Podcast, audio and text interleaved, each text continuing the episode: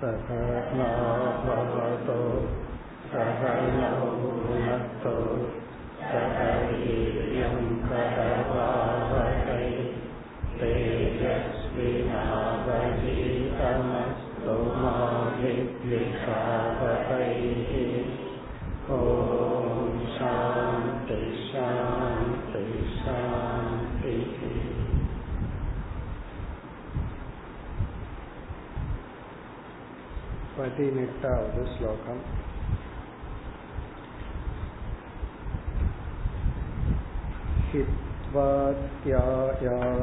हित्वात्यायासरचिताः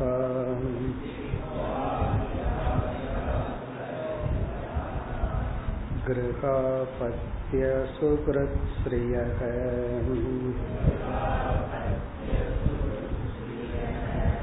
तमो विशन्त्यनिच्छन्तः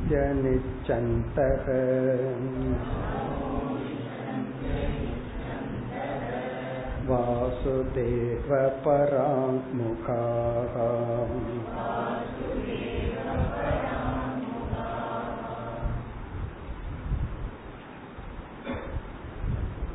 விவேகராஜா கேட்ட எட்டாவது கேள்வி ஈஸ்வரனிடத்தில் ஸ்ரத்த இல்லாதவர்கள் தர்மப்படி வாழாதவர்கள் அறிவற்றவர்கள் அவர்களுடைய நிலை என்ன?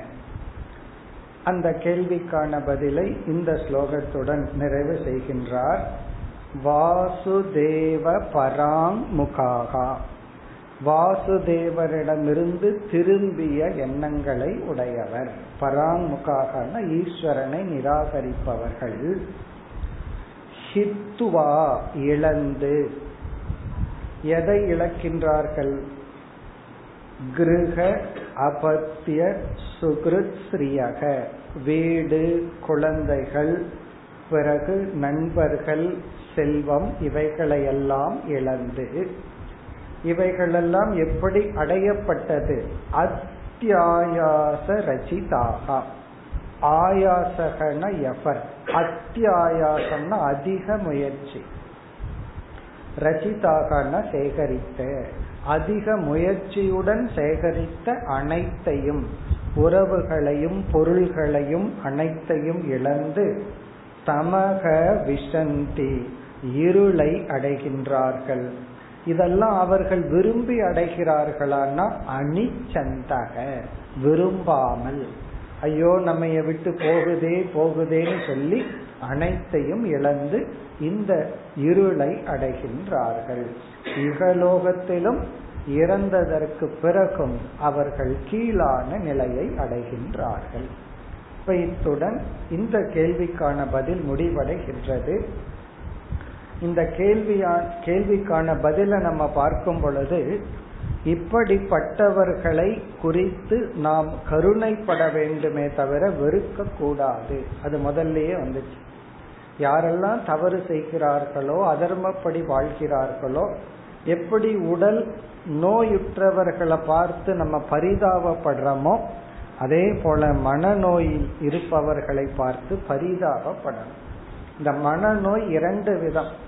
ஒன்று வந்து சாதாரண வாழ்க்கையை நடத்த முடியாத அளவு பாதிக்கப்படுவது மனநோய். நம்ம அவங்கள பற்றி பேசவில்லை. இவர்கள் சாதாரணமாக இருப்பார்கள். மனதில் பல வெறுப்பு பழிவாங்கிற எண்ணம் கோபம் தப்பா புரிஞ்சுக்கிறது. இப்படி வாழ்ந்து கொண்டிருப்பவர்களும் மனநோயாளிகள் தான் அவங்கள குறிச்சு பரிதாபப்படணும்னு சொல்லி பிறகு சிலருக்கு வந்து எது தர்மம் எது அதர்மம்னு புரிஞ்சுக்க வாய்ப்பே கிடைப்பதில்லை அப்படிங்கறத சொல்லி சொன்னார். ஆனால் பலர் வேதத்தை படிச்சும் நல்ல சூழ்நிலையில பிறந்தும் வேதத்தை புரிந்து கொள்ளாதவர்கள் தான் பலர். அத சொன்னார். வேதத்துல வந்து எத்தனையோ விஷயங்கள் பேசி இருந்தாலும் எது வேதத்தின் சாராம்சம்னு புரிஞ்சுக்காதவங்க பலர். அதெல்லாம் கூறி அசுர குணத்தை உடையவர்களை எல்லாம் வர்ணித்து அவர்களுடைய நிலை இருளை அடைதல். அப்படின்னா இந்த ஜென்மத்திலையும் அவர்களுக்கு உண்மை அறிவு இல்லை. இறந்ததற்கு பிறகும் கீழான நிலையை அடைகின்றார்கள். இனி நம்ம இறுதி கேள்வி அதற்கான பதில். அடுத்த ஸ்லோகத்தில் ராஜா மீண்டும் ஒரு கேள்வியை கேட்கின்றார். பத்தொன்பதாவது ஸ்லோகம். कस्मिन् काले स भगवान्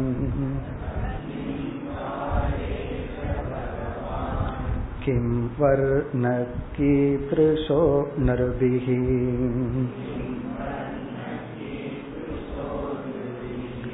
नाम्ना वाकेन विधिनाम्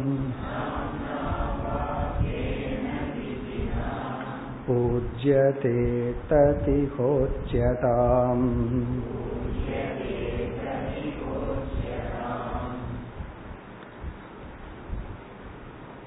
விவேகராஜா ஒவ்வொரு கேள்வியாக கேட்டுக்கொண்டு வருகின்றார் அங்கு வந்த ஒன்பது யோகிகள் அவர்களாக தீர்மானம் செய்து ஒவ்வொருவரும் ஒவ்வொரு கேள்விக்கு பதில் கூறிக்கொண்டு வருகின்றார்கள் அதனாலதான் நமக்கு வந்து இந்த ஒரு டெக்ஸ்ட்ல ஒன்பது டாபிக் கிடைச்சது. நம்ம சாதாரணமா ஒரு டெக்ஸ்ட் எடுத்துட்டோம்னா அதே டாபிக்ல தான் போவோம். ஆனா இதுல நமக்கு ஒன்பது தலைப்புகள் கிடைத்தது. இப்ப எட்டு கேள்விக்கான பதில் வந்து விட்டது. இனி இறுதியா ஒரு கேள்வி கேட்கிறார். பதில் சொல்ல இதுவரை பதில் சொல்லாத இனி ஒரு யோகியானவர் வந்து பதில் சொல்கின்றார். இது மிகவும் ஒரு சுலபமான ஒரு கேள்விதான். இந்த கேள்வி என்னவென்றால் ஒவ்வொரு காலகட்டத்திலும் இறைவன் எப்படி வழிபடப்படுகின்றார்? அதுதான் கேள்வி. ஒவ்வொரு காலத்திலையும் இறைவன் எப்படி வழிபடப்படுகின்றார்? கேள்வியினுடைய சுருக்கம். என்ன இந்த கோயில்கள் இதெல்லாம் நமக்கு தெரிஞ்சு கொஞ்ச காலத்துக்கு முன்னாடி தான் வந்த நமக்கு தெரிஞ்சு அப்படின்னா ஹிஸ்டரி படி நம்ம இருந்து பார்த்ததல்ல. இதற்கு முன்னாடி யாகசாலைகளே கோயில்களா இருந்தது. ஒவ்வொரு ஊர் ஊர்லயும் ஒரு யாகசாலை இருக்கும். அங்க யாகம் செய்வார்கள். அப்படி இறை வழிபாடு இருந்தது. பிறகு ஒரு காலகட்டத்துல சிற்பக்கலைகள் எல்லாம் தோன்றி கோயில்கள் எல்லாம் உருவாகி இப்ப வந்து ஒரு விதத்துல இருக்கு. அது எங்கினா நம்ம நாட்டுல நம்மளுடைய தேசத்துல. அதுவும் south India temple north India கோயில்னு போயிட்டு அங்க கோயில் மாதிரியே நமக்கு தெரியாது. இங்க இருந்துட்டு அங்க போய் பார்த்தோம் அப்படின்னா இதுதான் கோயில்னு சொல்லுவார்கள். கேரளால போனா அது ஒரு விதமான பாணியா இருக்கு. அப்படி ஒவ்வொரு இடத்திலையும் இறைவனை வழிபடுகின்ற விதம் மாறிக்கொண்டே இருக்கின்ற. அப்படி இங்கு கேள்வி வந்து ஒவ்வொரு யுகத்திலும் ஆரம்பிக்கிறார். ஒவ்வொரு யுகத்திலும் இறைவன் எப்படி வழிபடப்படுகின்றார்? மோட் ஆஃப் வர்ஷிப் அதுதான் இங்கு கேள்வி. இதுல வந்து நான்கு யுகங்களை அறிமுகப்படுத்த போறார். இந்த நான்கு யுகங்களில் ஒவ்வொரு யுகத்திலும் இறைவன் வந்து எப்படி வழிபடப்படுகின்றார்? அதுதான் கேள்வி. அப்படி நம்ம பார்த்துட்டு வர போறோம். நம்ம இப்ப எந்த யுகத்தில் இருக்கிறோம்? அது தெரியணும். நம்ம இப்ப வந்து கலியுகத்தில் இருக்கிறோம். கடைசி யுகம்.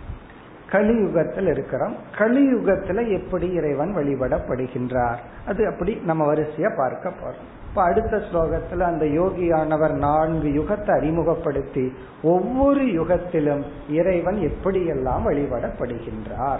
அப்படி பதில் சொல்ல போற. சுலபமான கேள்வி சுலபமான பதில் தான் அப்படி அந்த வழிபடுகின்ற விதத்துல வந்து நான்கு அம்சங்கள் இங்கு கேள்வியாக கேட்கப்படுகிறது. முதல்ல வந்து கஸ்மின் காலே. கஸ்மின் காலேன எந்தெந்த காலம்? இங்க காலம்ங்கிறது யுகம்னு பொருள்.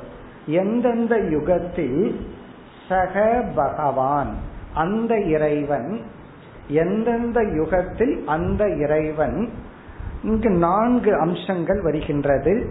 கிம் வர்ணக கீதிருஷக. கீதிருஷகங்கிறதுக்கு முதல்ல பொருள் பார்ப்போம். எந்த உருவத்துடன் இறைவன் வழிபடப்படுகின்றார்? அதுக்கு வந்து ஆகாரக என்று பொருள். ஆகாரம்னா ஃபார்ம் எந்த ஃபார்ம்ல இறைவன் எந்தெந்த யுகத்துல வழிபடப்படுகின்றார்? அது ஒரு அம்சம். இப்ப நான்கு யுகங்கள் வரிசையா பார்க்க போறோம். இந்த நான்கு யுக யுகத்திலையும் நான்கு நான்கு பாயிண்ட் அந்த ஒர்ஷிப் விஷயத்துல. ஒன்று வந்து கீதிருஷகன ஆகாரக. ஆகாரம்னா சாப்பாடு. இது ஆகாரம். ஆகாரம்னா ஃபார்ம் கீதிருஷக. இரண்டாவது வந்து கிம் வர்ணக. ஒவ்வொரு யுகத்திலையும் கடவுளுக்கு ஒவ்வொரு வர்ணம் கலர் கொடுக்கப்படுகிறது. அந்த வர்ணத்துல பகவான் இருப்பார். வர்ணம்னா இங்க கலர் ஒயிட் பிளாக் ப்ளூ அப்படின்னு எல்லாம் சொல்றமே அந்த கலர் கிம் வர்ணக பிறகு வந்து ஆகாரக மூன்றாவது வந்து விதி மெத்தட் ஆஃப் ஒர்ஷிப் எந்த விதிப்படி இறைவனை வழிபடுகின்றார்கள்? நான்காவது வந்து நாம. பகவானுக்கு ஒவ்வொரு யுகத்துல என்ன பெயருடன் பகவானை அழைச்சு வழிபடுகின்றோம்? இப்படி இந்த நான்கும் நான்கு யுகத்துல நம்ம பார்க்க போறோம். அதுதான் இவருடைய கேள்வி. இனி ஸ்லோகத்திற்குள் சென்றால் கஸ்மின் காலே ச பகவான். எந்தெந்த யுகங்களில் அந்த இறை தத்துவமானது கிம் வர்ணக? இந்த யுகத்துல பகவானுக்கு இந்த வர்ணம் பகவானுடைய வர்ணமாக கூறப்பட்டுள்ளது. கலர். கீதிருஷக என்ன ஃபார்ம்? அந்த இறைவனை எப்படி வழிபடுகின்றார்கள்? நிருபிகி மனிதர்களால்.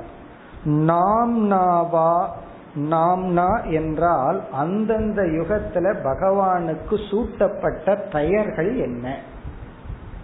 நாமகரணம். நம்ம பிறந்த உடனே பேர் வைக்கிறது போல நம்மளும் பகவானுக்கு பேர் வச்சிருக்கிறோம். அப்படி எந்தெந்த யுகத்துல பகவான் எந்தெந்த நாமத்தில் அழைக்கப்பட்டு வழிபட்ட வழிபடப்பட்டார்? கேன விதினா பூஜ்யதே. கேன விதி. எந்தெந்த நெறிப்படி முறைப்படி இறைவன் வழிபடப்பட்டார். இந்த கோயிலுக்கு நம்ம போனோம்னா பெரியவங்க சொல்லுவாங்க முதல்ல இங்கதான் போகணும் இப்படித்தான் வளம் வரணும். ஏற்கனவே பயன்படுத்தின மலர்களை பயன்படுத்த கூடாது அது நிர்மால்யம்னு பேரு. அது ஃப்ரெஷ்ஷா இருந்தாலும் அதை பயன்படுத்த கூடாது இப்படி எல்லாம் விதி இருக்கு. அது மட்டுமல்ல இந்த பூ இந்த பகவானுக்கு ஒத்து வராது. இந்த பூ இந்த பகவானுக்கு ஒத்து வராது. இப்படி எல்லாம் நம்ம சொல்றோம். இதெல்லாம் விதி. அப்படி என்னென்ன நெறிமுறைகள் இறைவனை வழிபட பின்பற்றப்பட்டது? பூஜ்யதே அப்படின்னா வழிபடப்பட்டது. யார்? சக பகவான். அந்த பகவான் வழிபடப்பட்டவராக எந்தெந்த காலத்தில் எந்த உருவத்துடன் எந்த வர்ணத்துடன் எந்த பெயருடன் எந்த விதிமுறைப்படி பூஜ்யதே தது இக உச்சதாம். அதை எனக்கு கூறுங்கள். இதுதான் கேள்வி. இந்த கேள்விக்குள்ள வந்து கால தத்துவம் அடங்குகின்றது. எந்தெந்த காலம்னு ஒரு கண்டிஷன் போட்டிருக்கார். பிறகு நான்கு ஃபேக்டர் ஆகார ஆகாரக த ஃபார்ம் வர்ணக கலர் மூன்றாவது வந்து நாம அல்லது விதி விதி அப்படின்னா மெத்தட் அடுத்தது வந்து நாம பெயர் இதுதான் கேள்வி இப்ப பதில் வந்து அடுத்த ஸ்லோகத்திலிருந்து ஆரம்பம் ஆகின்றது அடுத்து இருபதாவது ஸ்லோகம் कृतं त्रेता द्वापरं च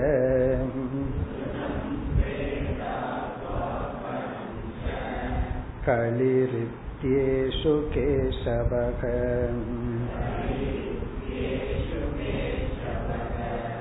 नानावर्णापिधाकारः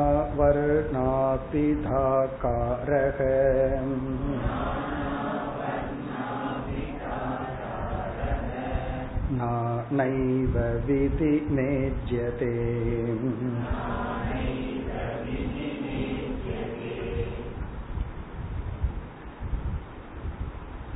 கரபாஜனக என்ற யோகியானவர் பதில் சொல்ல வருகின்றார்.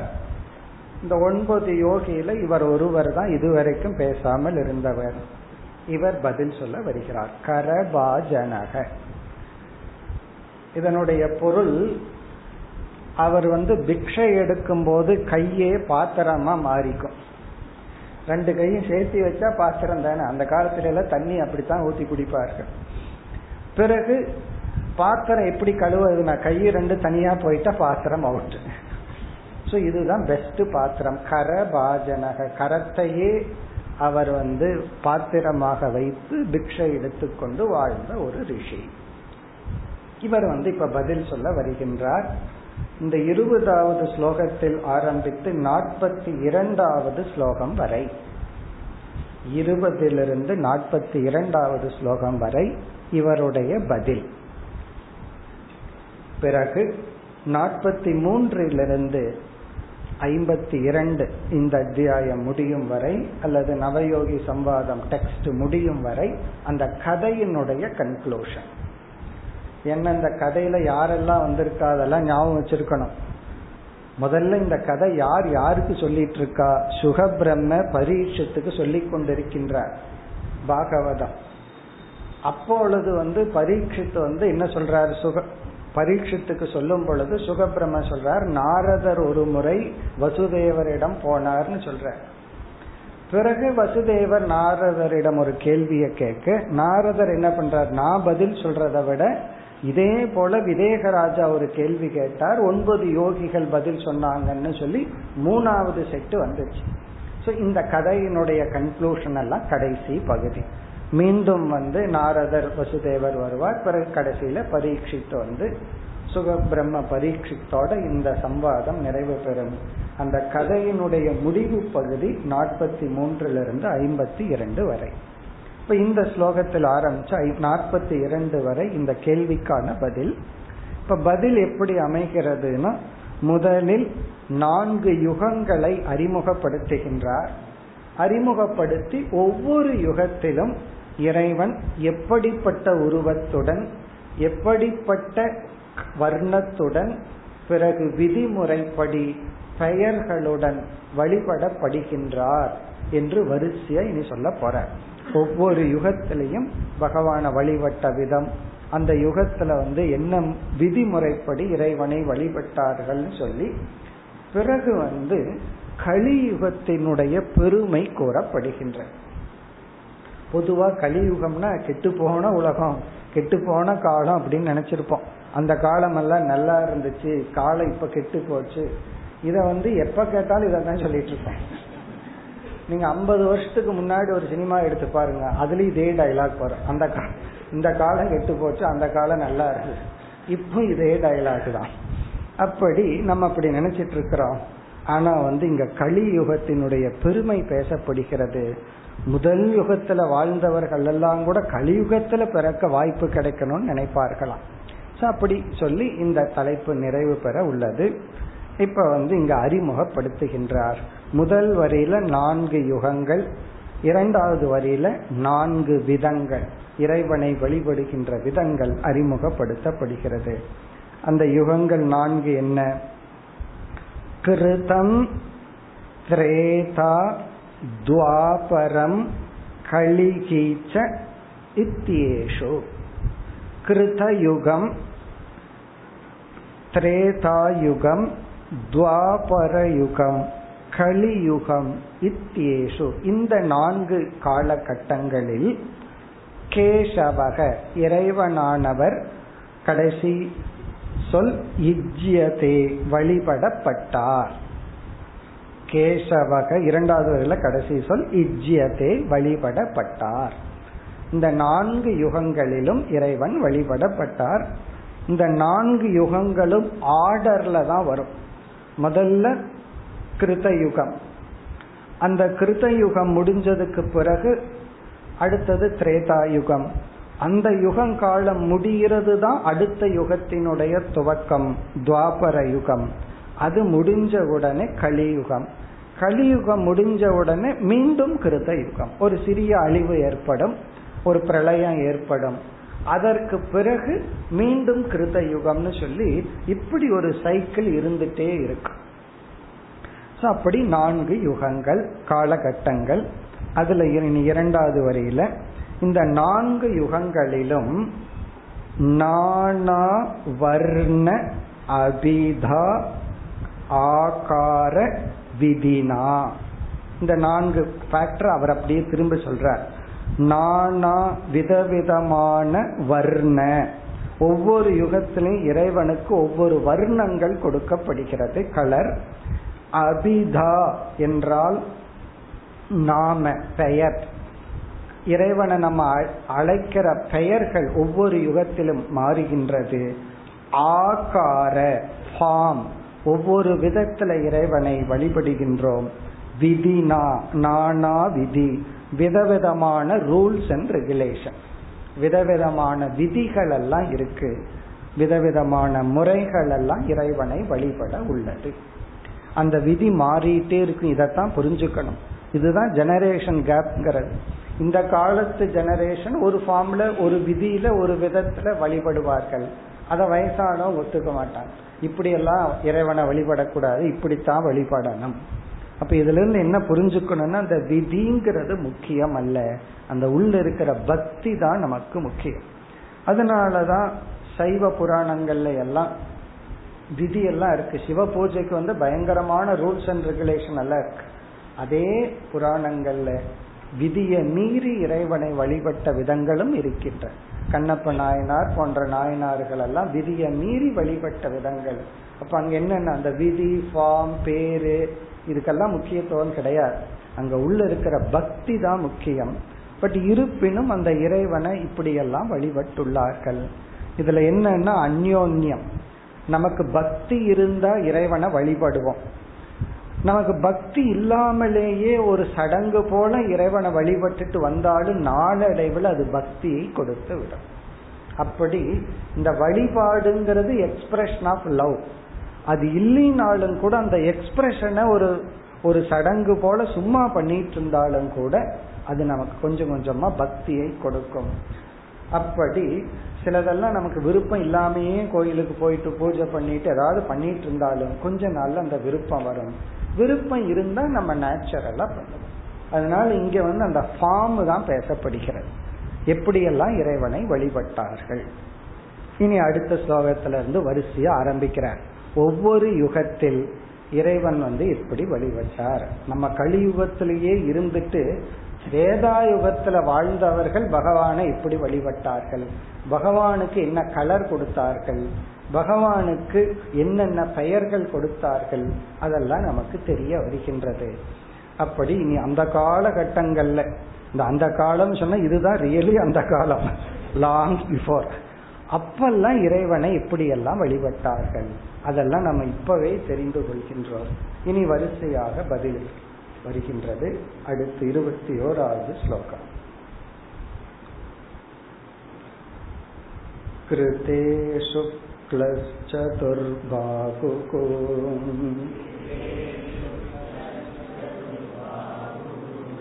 जडिलो वल्कलाम्बरः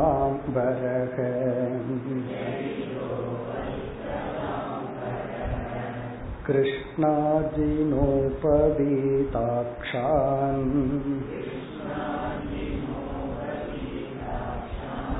बिभ्रदण्डकमण्डलो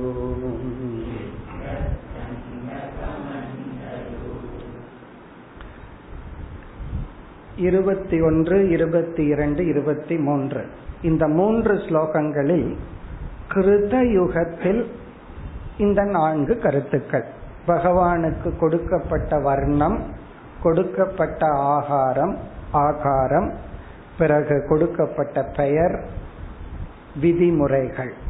எப்படி மோட் ஆஃப் வர்ஷிப் இறைவனை வழிபட்ட விதம் எப்படி இருந்தது? இந்த கருத்து இது இனி எல்லாத்துக்கும் வரப்போகுது. நான்கு யுகங்களிலே இந்த நான்கு கருத்தை பார்க்க போறோம். இந்த மூன்று ஸ்லோகங்களில் கிருத யுகத்தில் இவைகள் என்ன என்று சொல்லப்படுகிறது. இப்ப இந்த ஸ்லோகத்துல வந்து வர்ணமும் ஆகாரமும் கூறப்படுகின்றன. வர்ணமும் ஆகாரமும். இங்கு வந்து ஆகாரம் என்பது பிரம்மச்சாரி ஆகாரம். இறைவனை வந்து கிருத யுகத்துல ஒரு பிரம்மச்சாரியாகவே வழிபட்டார்கள். ஆனா இப்ப நம்ம கலியுகத்தில் அப்படி இல்லை. ஒவ்வொரு இறைவனுக்கும் அந்தந்த இறைவனோடு சேர்ந்த இப்ப வந்து முருகன்னா முருகனுக்கு வள்ளி தெய்வானைன்னு சொல்லி அப்படி ஒவ்வொரு சிவன்னா பார்வதி விஷ்ணுனா லக்ஷ்மின்னு சொல்லி ஒவ்வொரு இறைவனுக்கும் ஒரு இறைவி தத்துவத்தோடு நம்ம வழிபடுறோம். ஆனால் கிருத யுகத்தில் பகவான வந்து பிரம்மச்சாரி ரூபமாக வழிபட்டார்கள். அப்ப பகவானுக்கு கலியுகத்துல தான் கல்யாணம் ஆச்சுன்னு அர்த்தம். அது வரைக்கும் பகவான் வந்து பிரம்மச்சாரியாக இருந்திருக்கார். அப்ப ஆரம்ப காலத்துல பிரம்மச்சாரி ஆகாரமாக இறைவன் வணங்கப்பட்டார். இப்போ சில கடவுள்கள் இருக்கு. கணபதி நம்ம ஊர்ல பிரம்மச்சாரி நார்த் இந்தியாவில போனா அப்படி இல்லை. அப்படி இடத்துக்கு இடம் கொஞ்சம் மாறுது. அப்படியெல்லாம் சிலது இருக்கு. இங்கு வந்து பிரம்மச்சாரி ஆகாரம் பிரம்மச்சாரிக்குரிய சில லட்சணங்கள் எல்லாம் இங்க சொல்லப்பட்டு அந்த லட்சணங்களுடன் இறைவன் வணங்கப்பட்டார். பிறகு வந்து வர்ணம் வந்து வெண்மை நிறம். பகவானுக்கு கிருத யுகத்துல கொடுத்தது வந்து தூய்மையான வெண்மை நிறம்.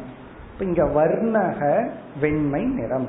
இப்ப அதுதான் இந்த ஸ்லோகத்தின் சாராம்சம். கிருதே முதல் சொல் கிருதே. அப்படின்னா கிருத யுகத்தில் சுக்லக சுக்லகன வெண்மை நிறத்துடன் இறைவன் வழிபடப்பட்டார். அந்த பகவானுக்கு கொடுத்த கலர் வந்து வெண்மை நிறம். சதுர்பாகு அந்த பிரம்மச்சாரி உருவத்தில் இருக்கிற அந்த இறைவனுக்கு நான்கு கைகள் கொடுக்கப்பட்டுள்ளது. சதுர்பாகு ஜடிலக. ஜடிலகன ஜடாமுடியுடன். ஒரு பிரம்மச்சாரி வேஷம். ஜடிலக வல்கலாம்பரக. அம்பரகன அவர் உடுத்திய உடை வந்து வல்கல அம்பரக.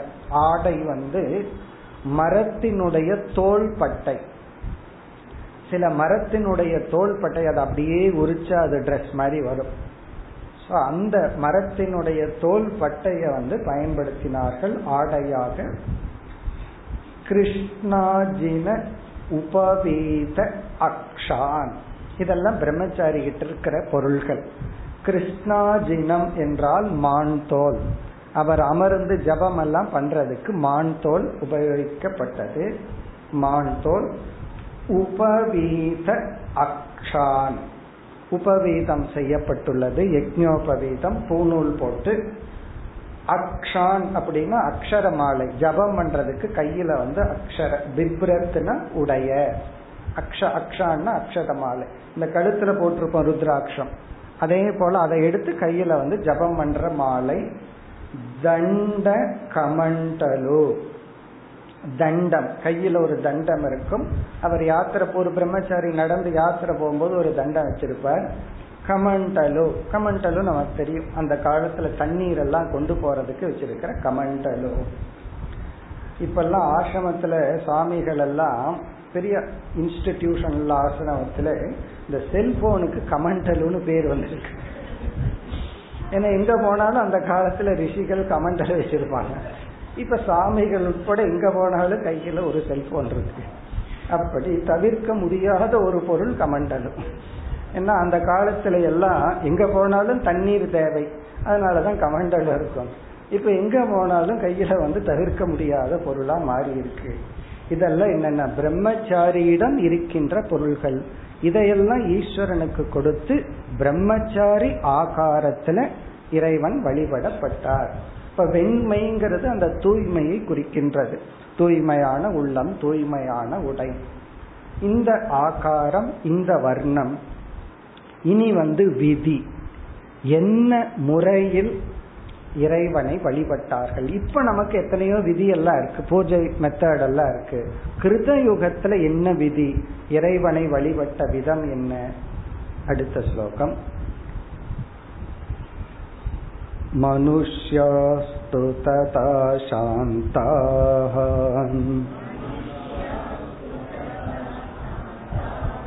निर्वैरा सुहृतः समाः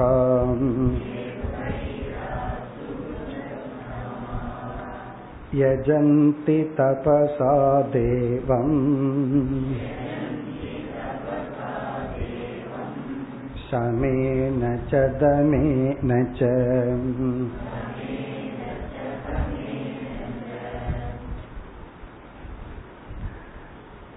நாம வந்து இறைவனை எப்படியெல்லாம் வழிபட வேண்டும் என்ன ஃபார்ம்ல எந்த மெத்தடில் வழிபடுவோம் என்பது நம்முடைய குணத்தினுடைய அடிப்படையில். நம்மளுடைய மனதின் அடிப்படையில தான் இறைவனை நம்ம மனதிற்கேற்ப விதவிதமா வழிபடுகின்றோம். இப்ப முதல் வரியில இந்த கிருத யுகத்துல மனிதர்களுடைய குணங்கள் எப்படி இருந்தது? அவங்களுடைய மனநிலை எப்படி இருந்ததுன்னு வர்ணிக்கப்படுகிறது. பிறகு இரண்டாவது வரையில விதி. அந்த இறைவனை வழிபட்ட முறை கூறப்படுகிறது. இந்த ஃபார்ம்ல இறைவனை வழிபட்டார்கள். இங்கு வந்து அப்ப மனுஷங்க எப்படி இருந்தார்களாம்? மனுஷாஸ்து ததா. ததா கிருதயுக காலத்தில் வாழ்ந்து வந்த மனிதர்களுடைய மனம் எப்படி இருந்ததா சாந்தாகா. சாந்தமான மனதை உடையவர்களாக இருந்தார்கள். சாந்தமான மனம். அவங்க மனசு வந்து நேச்சுரலா அஜிடேஷன் இல்லாம சாந்தமா இருந்துதான். ஜஸ்ட் ஆப்போசிட் டு கலியுகம். கலியுகத்துல வந்து மனசு சாந்தமா இருக்கிற ஒரே நேரம் வந்து ஆழ்ந்து தூங்கும் பொழுது. அப்போ இவர் வந்து யாரையோ உதைக்கிற மாதிரி கனவு கண்டுட்டு தான் இருப்பார். அப்போ சவுண்ட் எல்லாம் வந்துட்டு இருக்கும். அப்படி மனுஷாக சாந்தாக. அப்ப அந்த காலத்துல எல்லா மனிதர்களும் சாந்தமாக இருந்தார்கள்.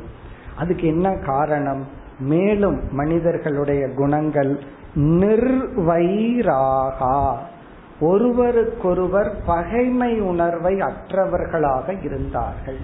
நிர்வைராகனா யாருக்கு யாருக்கு பகைமையே கிடையாது. எல்லாமே நண்பர்களாக ஒரு ஒற்றுமையுடன் வாழ்ந்து வந்தார்கள். இப்ப வந்து நீ எவ்வளவு பேர்த்தோட நல்லா பேசுவ எவ்வளவு பேர்த்தோட பேச மாட்டேன்னு லிஸ்ட் எடுத்தா பேசுறவங்க லிஸ்ட் ஒரு அஞ்சாறு வரும். பேசாதவங்க லிஸ்ட் போயிட்டே இருக்கும். அப்படி ஒரு பகைமை எல்லாத்தோட ரகலை. பக்கத்து வீட்டுல ரகலை பக்கத்து ஸ்டேட்ல ரகலை பக்கத்து நாட்டுல ரகலை பார்டர்ல இருந்து ஆரம்பிச்சு எல்லாம் ரகலை தான். இப்படி இந்த மைக்ரோ மேக்ரோங்கிற மாதிரி இது வந்து ஒரு ஒரு தனிப்பட்ட மனிதன் மட்டுமல்ல ஒரு கிராமம் பக்கத்து கிராமத்தோட ரகலை. ஒரு ஒரு டிஸ்ட்ரிக் பக்கத்து டிஸ்ட்ரிக்டோட ரகலை. இப்படி வந்து ஒரே ரகலையா இருக்கு கலியுகத்துல. களிங்கிற வார்த்தைக்கு அதான் அர்த்தம். களினா குவாரல்னு அர்த்தம். களிங்கிற வார்த்தைக்கு சண்டை போட்டுட்டு இருக்கிறது ரகலை பண்ணிட்டு இருக்கிறது ஒரு பகைமையை உருவாக்கி கொள்ளுதல் அர்த்தம். ஆனால் நிர்வைராகா ஒருவருக்கொருவர் பகைமை அற்றவர்களாக மனிதர்கள் வாழ்ந்து வந்தார்கள். சுகிருதக சுகிருதகன்னு சொன்ன நட்புணர்வுடன் நல்ல மனதுடன். அப்ப தெய்வீக குணங்கள் எல்லாம் கிருத யுகத்துல வந்து நேச்சுரலா இருந்துதான். இயற்கையா நற்குணங்களுடன் வாழ்ந்து வந்தார்கள். இப்ப நம்ம பார்க்கிறோம் காலத்துக்கு காலம். இப்பவே ஒரு தொண்ணூறு வயசு ஆளை பார்த்தோம் அப்படின்னா இப்ப இருக்கிற ஒரு நாற்பது வயசு நாற்பத்தஞ்சு வயசு செய்ய முடியாத அவர் செஞ்சிட்டு இருப்பார். கேட்டா அது அந்த காலத்து உடம்புன்னு சொல்லுவார். அப்படி இந்த உடல்லையே நம்ம மாற்றத்தை பார்க்கிறோம். கிராமங்கள்ல எல்லாம் எழுபது வயசு எண்பது வயசு ஆயிருக்கும். காலையில நாலு மணிக்கு ஏர் ஓட்டிட்டு இருப்பாங்க. இன்னும் இன்னும் இன்னும் கொஞ்ச நாள் தான். அடுத்த ஜெனரேஷனுக்கு கிடையாது. அந்த ஜெனரேஷன் போச்சுன்னா அவ்வளவுதான். இன்னும் இன்னும் ஒரு ரெண்டு ஜெனரேஷன்ல யாருனாலையும் தென்னை மரம் எல்லாம் ஏற முடியாது இந்த லாஸ்ட் ஜெனரேஷன் இப்ப இருக்கு. அப்படி எவ்வளவு ஆரோக்கியமா இருந்தார்கள்? வயசு எண்பது எண்பத்தஞ்சு இருக்கும். அவங்களுக்கு உடல்ல அவ்வளவு ஆரோக்கியம் இருந்துச்சு. அப்போ காலகட்டத்துல உடலினுடைய மாற்றம் மனதினுடைய மாற்றத்தை நம்மளே அனுபவிக்கிறோம். அப்படி அந்த கிருத யுகத்துல மனம் அப்படி இருந்துதான். அவ்வளவு ஆரோக்கியமான மனதுடன் மனிதர்கள் வாழ்ந்து வந்தார்கள். சுகிருதக அப்படின்னா எல்லா நட்பண்புகளுடன் நட்புணர்வுடன் வாழ்ந்து வந்தார்கள். சமாகா. சமாகான எல்லாத்தையும் சமமா ட்ரீட் பண்ணி வாழ்ந்தார்கள். அப்படின்னா அந்த காலத்துல இந்த ஜாதி எல்லாம் இல்லைன்னு தெரிய வருது. நீ கீழ் ஜாதி மேல் ஜாதி அப்படிங்கறதெல்லாம் அதெல்லாம் வரல. கலியுகத்துல எல்லாம் அப்படி இல்லை. நீ இந்த ஜாதி நான் அந்த ஜாதிங்கிற அந்த வேற்றுமை எல்லாம் உண்டு. அங்க அந்த யுகத்துல அப்படியெல்லாம் இல்லை. சமாக. எல்லா மனிதர்களும் ஆண் பெண்கிற பேதம் எல்லாம் இல்லாம சமமா எல்லாத்தையும் ட்ரீட் பண்ணி சமமாக வாழ்ந்து வந்தார்கள். இதையெல்லாம் கேட்டா அடுத்த கேள்வி இவங்கெல்லாம் எதுக்கு கடவுளை கும்பிடணும்னு தோணும். இவங்களே சந்தோஷமா தான் இருக்கிறார்கள். இவர்களுக்கு என்ன குறை? இருப்பினும் இவர்கள் மோட்சத்தின் பொருட்டு இறைவனை வழிபட்டார்கள். இவர்கள் இறைவனை வழிபட்ட விதம் எப்படி இருந்தது? இப்ப நம்ம வந்து எப்படி எல்லாம் கடவுளை வழிபடுறோம்? அதுவும் ஒரு சீசன் இருக்கு. திடீர்னு எல்லாம் வந்து ஒரு ஒரு கோயிலுக்கு படையெடுக்க ஆரம்பிச்சிருவார்கள். பிறகு திடீர்னு பார்த்தா கிரிவலம் வர்றது ஒரு சீசனா மாறும். அதுக்கப்புறம் வந்து பாத யாத்திரை ஒரு சீசனா மாறும். அப்படி ஒவ்வொரு சீசன்ல ஒவ்வொரு விதத்துல இறைவனை நம்ம வழிபட்டோம்.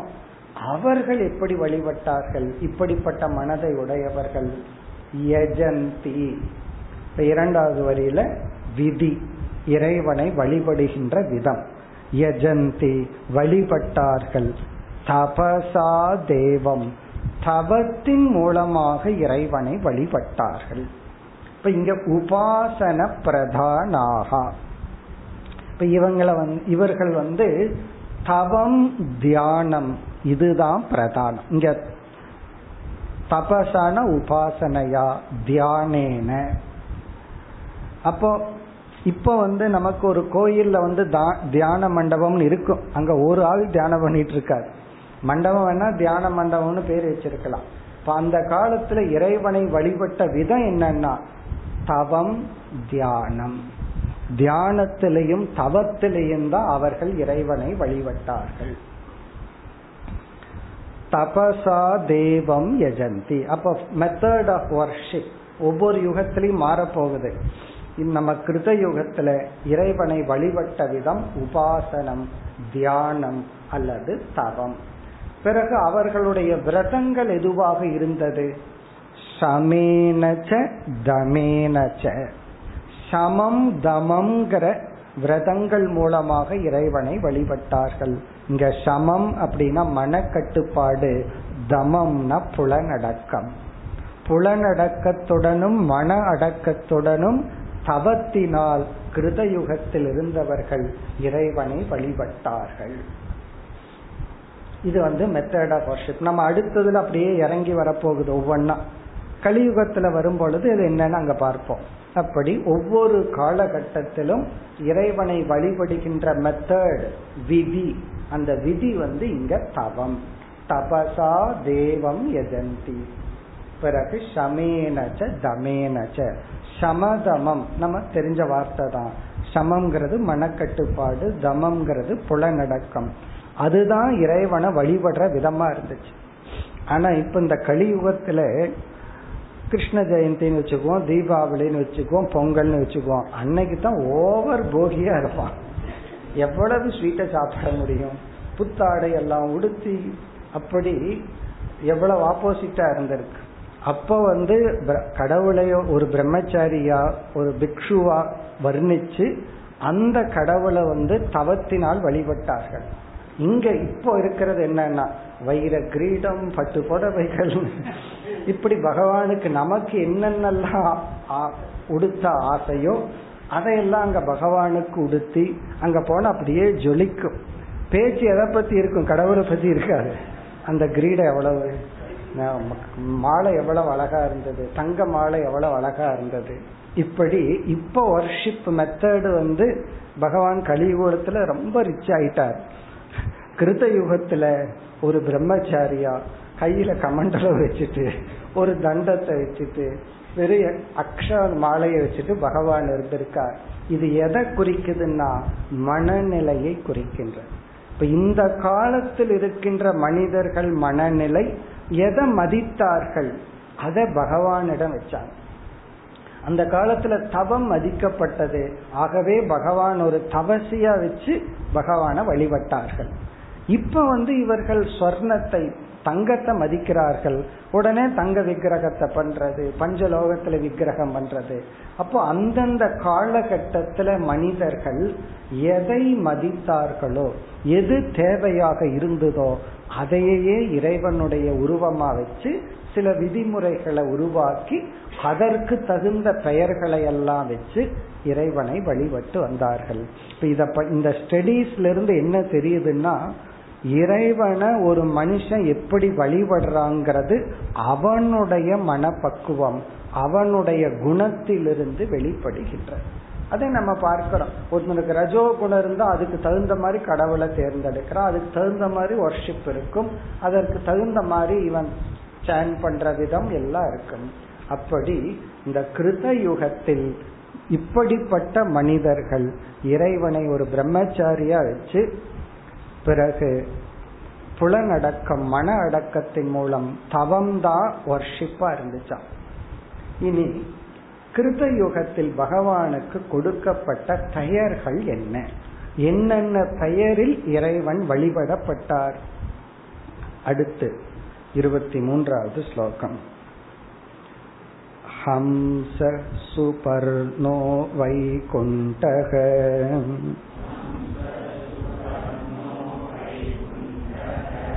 धर्मो योगेश्वरो मलक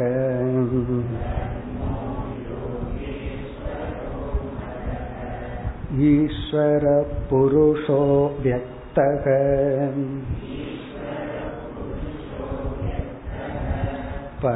परमात्मेति गीयते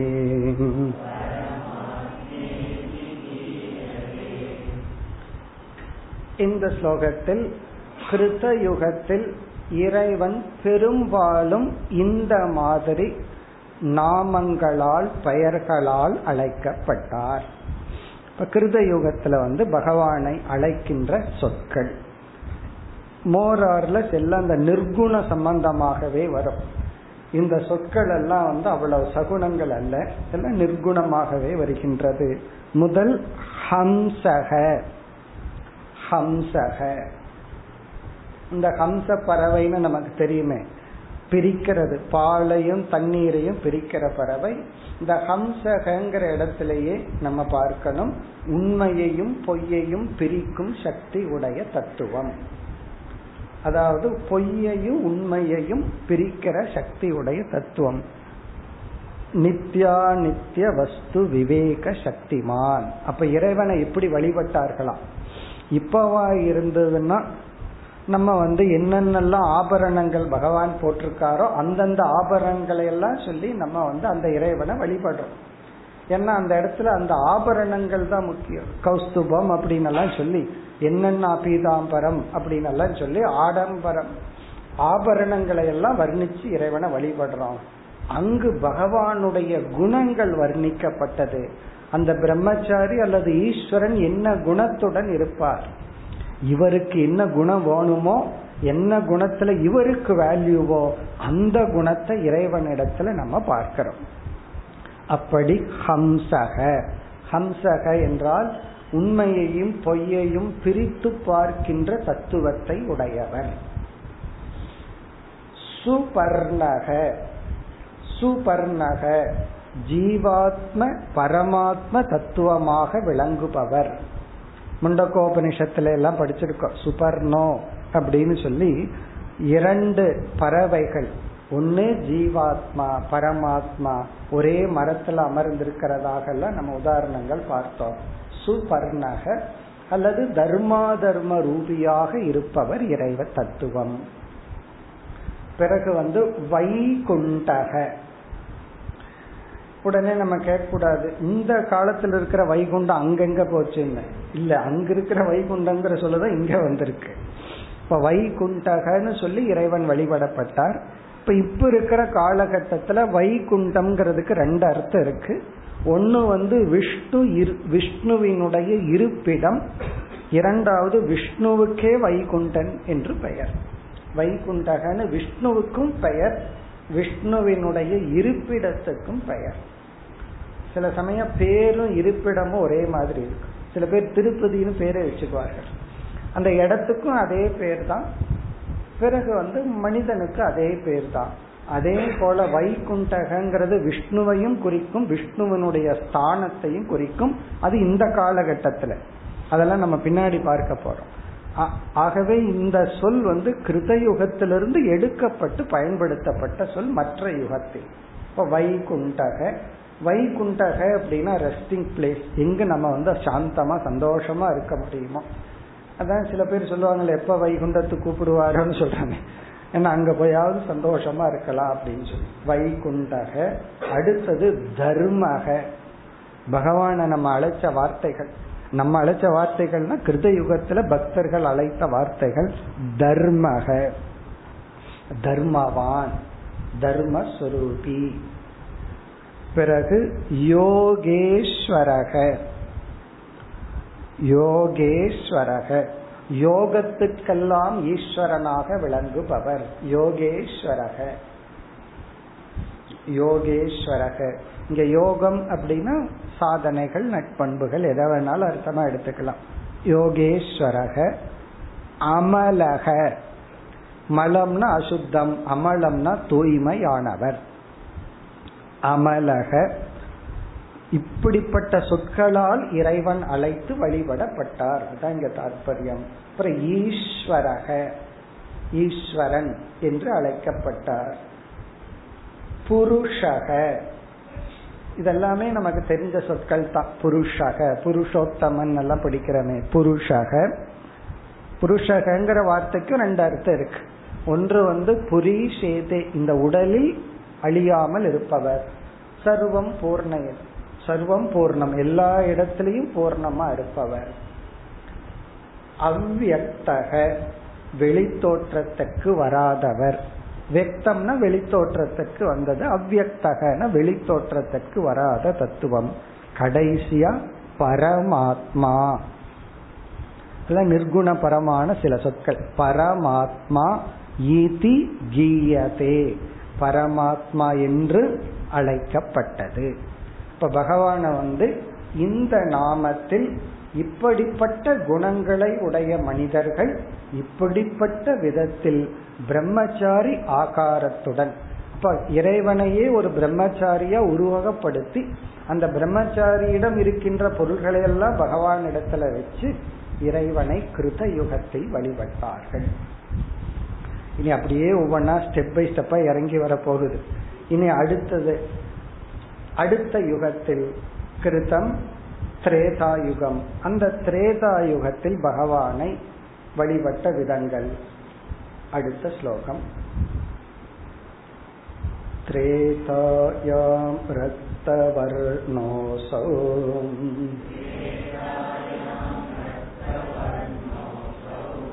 चतुर्भागुस्त्रिमेकलः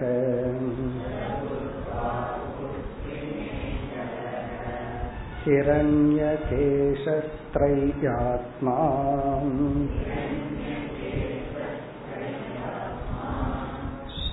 श्रुवात्युपलक्षणः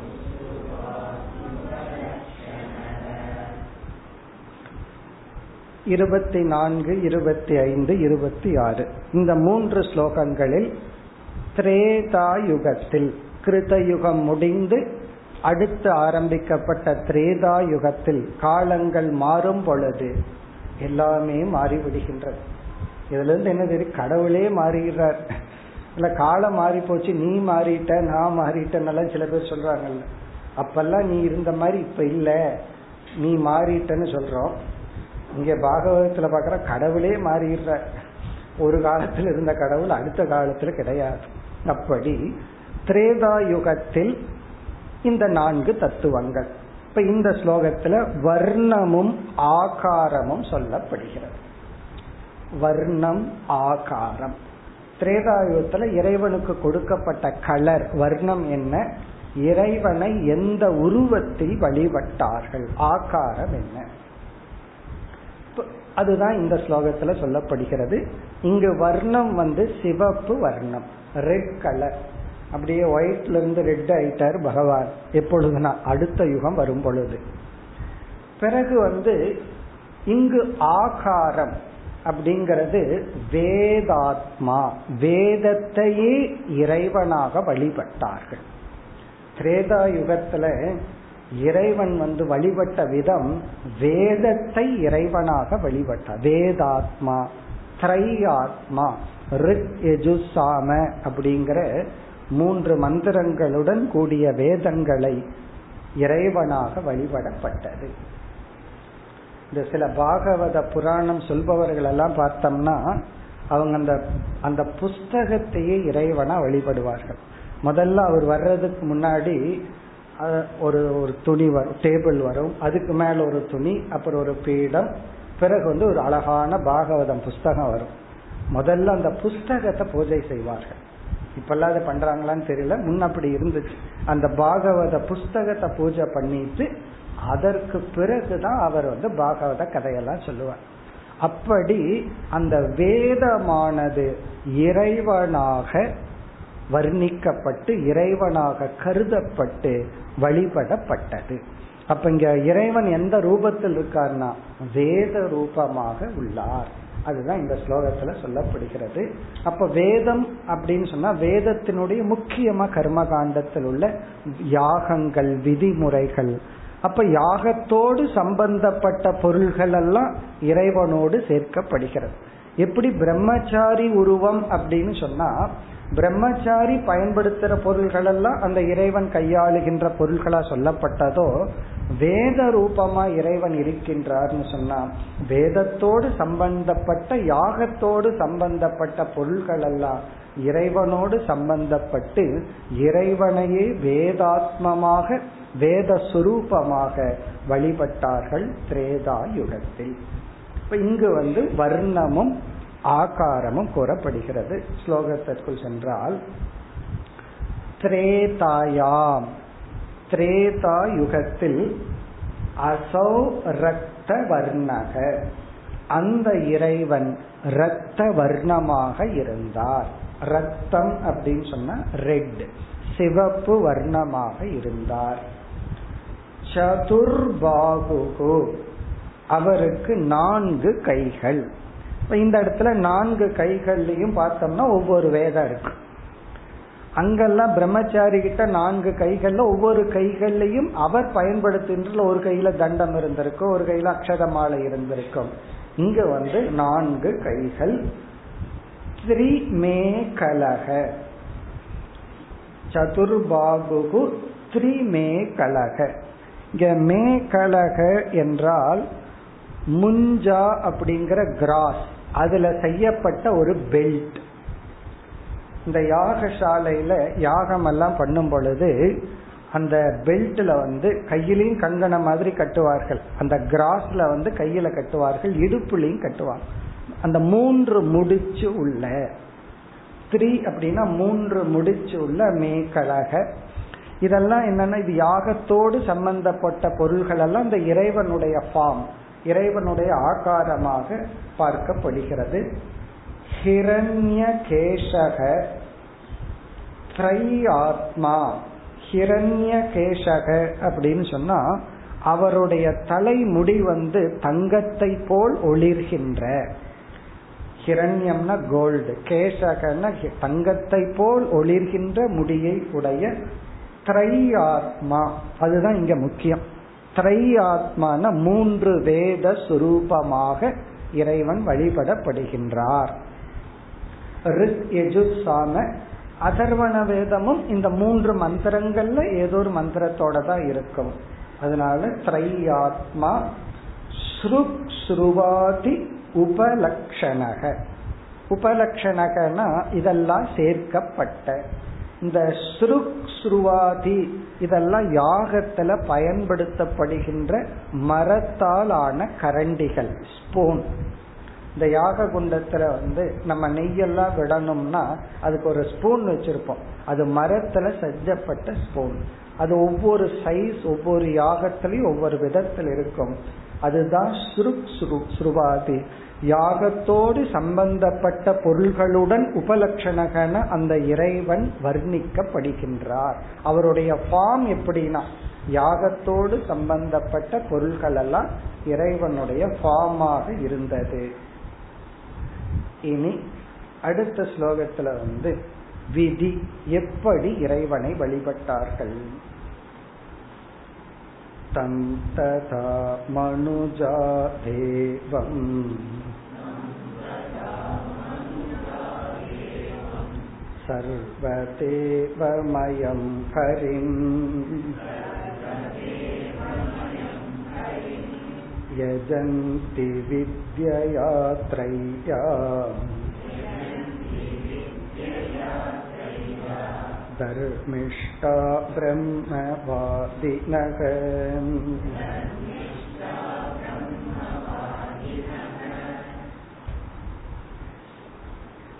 இந்த ஸ்லோகத்தில் இறைவனை வழிபட்ட விதம் விதி சொல்லப்படுகிறது.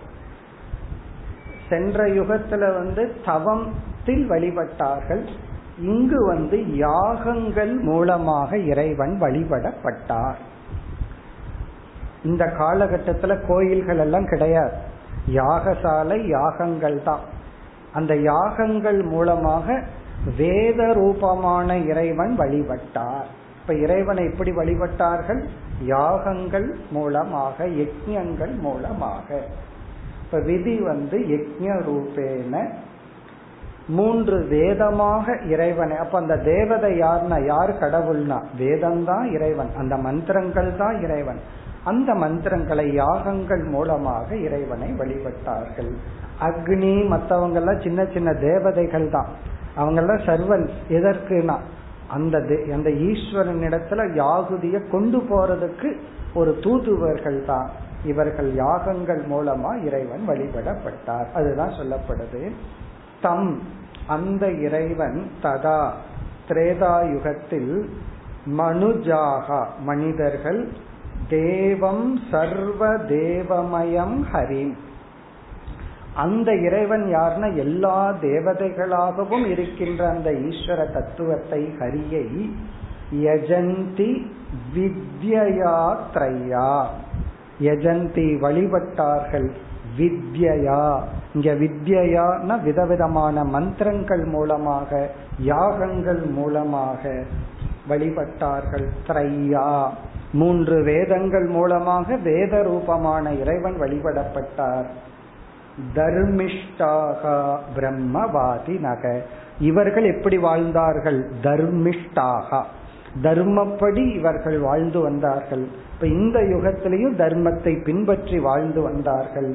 பிரம்மவாதினக வேதத்தை மனநம் செய்து வேதத்தை ஓதிக்கொண்டு இருப்பவர்கள் இப்ப வேதம் படிச்சு வேதவாதினக இங்க பிரம்மன வேதம். அவர்கள் யாகங்கள் மூலமாக இறைவனை வழிபட்டார்கள்.